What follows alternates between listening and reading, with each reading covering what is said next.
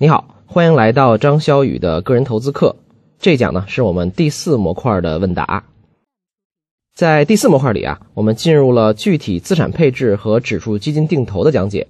可以说呢，这几讲都是实操性比较强的，所以呢，大家今后可以在慢慢消化和理解中呢，边实践边学习，逐渐形成自己的框架和方法。只有这样呢，才能把投资长期的坚持做下去。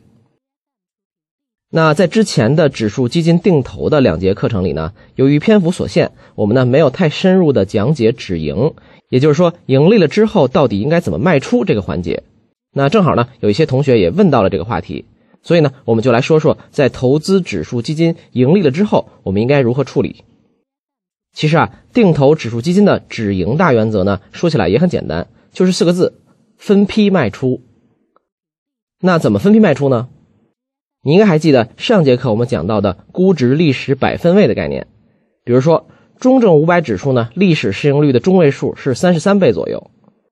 那么我们大概可以认为，在二十五到四十倍这个区间呢，市场的估值都是相对正常理性的。于是呢，你可以在市场低估的时候加大投入，在市场合理的时候呢坚持投资，然后呢慢慢等来一个牛市。你就会看着中证五百指数的市盈率变成了四十五倍、五十倍、六十倍，这样一路走高。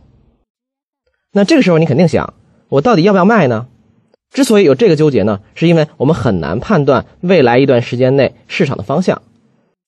所以有可能你没卖，但是呢牛市结束了，股价开始回落，你本来的盈利呢又跌回去了。或者呢你卖出了，结果呢牛市才刚刚开始，你错过了后面更长更猛的涨幅。那么这个时候可以怎么办呢？我们就可以采用分批卖出的方法。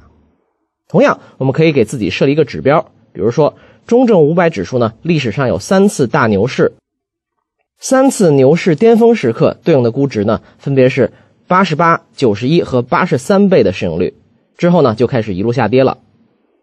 所以呢，我们大概可以知道，中证五百指数啊，到八十倍 PE 的时候呢，可能市场就相当不理性了。所以呢，我们可以从比如说六十倍的时候开始卖出一些，然后随着市场的水涨船高，等六十五倍、七十倍、七十五倍、八十倍的时候呢，继续分批卖出。当然了，这些具体的数字和节奏呢，你可以自己来把握。但是呢，这种止盈的原则呢，就是这样的。所以呢，你应该看出来了，所谓的分批卖出呢，正是承认我们没有能力预测股市的最高点和最低点，承认择时呢非常难。所以呢，采用的一种相对中庸的方式来进行止盈。那这样操作之后呢，我们既不会太纠结本来的盈利呢又跌回去了，也不会太纠结没等到后面的高点再卖，心态上呢会舒服很多，最终的盈利呢也会很不错。当然了，分批卖出的指标呢不只是市盈率一种，也有人看 PB、看点位、看自己的目标收益，甚至看技术指标等等。另外，除了相对位置之外呢，我们也可以看看绝对数字。总之呢，这些方法呢都有各自的道理，能找到适合自己的就好。不过呢，在止盈之后啊，我们接下来就要面对一个问题了。之前的课程呢我也说过，投资呢是一个无限游戏，除非呢你把挣到的钱真的拿去花掉了，否则呢你还是要把它继续投回市场中，让复利继续奔跑。所以这里的问题就是啊，如果我们止盈了，把钱拿回来了，然后呢？这里呢我再给你介绍一个方法。那就是止盈后的盈利再定投，这个方法啊，道理其实也很简单。说白了就是呢，你之前卖出之后拿回来的钱呢，其实就成了新的本金。那么这个时候，你可以继续按照我们之前的逻辑，选择指数基金来开始新一轮的定投。当然了，这个时候你的钱更多了，所以呢，可以进行这么两种选择。第一种呢，是对你原来卖出的那个指数呢进行加倍的定投。这里说的加倍呢，指的是你本金增多以后，每周或者每个月能投资的金额变多了，所以在量上可以增加。当然了，由于你之前刚刚止盈，所以这个指数的估值呢肯定不低。那么别忘了我们上一节课说到的指数基金价值投资法，在市场偏高估的时候呢少买一些，然后呢在之后指数下跌的过程中呢坚持买入，等待下一轮牛市的来临。那第二种选择呢是你可以去寻找一些新的指数来投资。比如说，有可能你一直在投资中证五百指数，盈利呢不错，市场估值呢也比较高了，于是分批卖出。但是呢，与此同时，代表大盘股的沪深三百或者中证一百估值并没有被炒得那么高，还是相对理性的状态。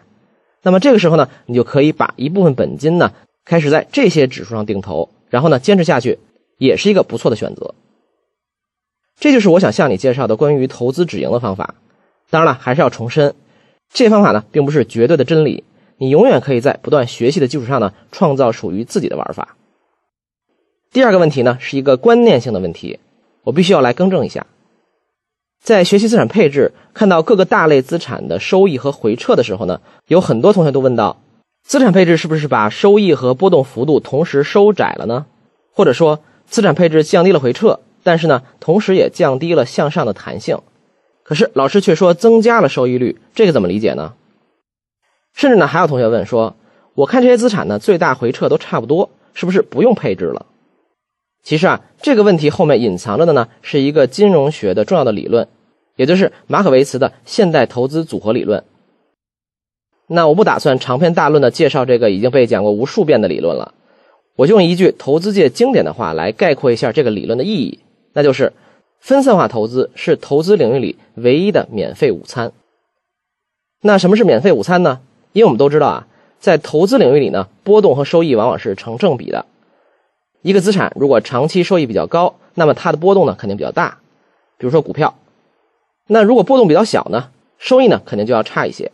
你买的货币基金、银行存款那都是这样。所以啊，在比较投资产品的时候呢，我们常会用到一个概念，就是单位波动下你能获得的收益有多少，比这个才有意义。那有些学过金融学的同学呢，可能知道夏普比率呢就是衡量这个东西的。所以我们就想问了。有没有一个投资方法可以在降低波动的同时还能提高收益呢？没错，答案就是分散化投资，或者说是资产配置。马可维茨的现代投资组合理论发现啊，如果我们能找到相关性比较低的资产进行多元配置，那么呢就可以在降低波动的同时呢还能提高收益，简直就是个免费午餐。那这方面的例子呢已经有非常多，我就不一一列举了。总体来说啊，我们可以从数字上这么理解。比如说，我们有两个相关性很低的投资产品，投资产品 A 期望收益呢是百分之八，波动率呢是百分之十二；投资产品 B 期望收益呢是百分之十五，波动率呢是百分之三十。那么这时候你把 A 和 B 组合起来，是有可能得到一个收益百分之十二、波动率百分之十五的投资组合的。换句话说啊，假设你给这个组合加上杠杆，让它的波动率也到百分之三十。那它的预期收益呢是超过 B 的百分之十五的。同样，如果你把 A 加上杠杆，让它的波动率到百分之十五的水平，那它的预期收益是到不了百分之十二的。也就是说呢，我们把 A 和 B 组合起来，会得出一个比单独持有 A 或者 B 都更好的选择。这就是分散化投资的魅力。那至于你看到的资产品类的最大回撤呢？别忘了，它们可是发生在不同的时间和经济环境下的。我们之所以要多元分散呢，就是要在各种情况下都能降低风险，获取回报。最后呢，来回答一个小问题。有些同学问啊，怎么看待外汇投资？外汇投资是不是也能算在我们资产配置的方案里呢？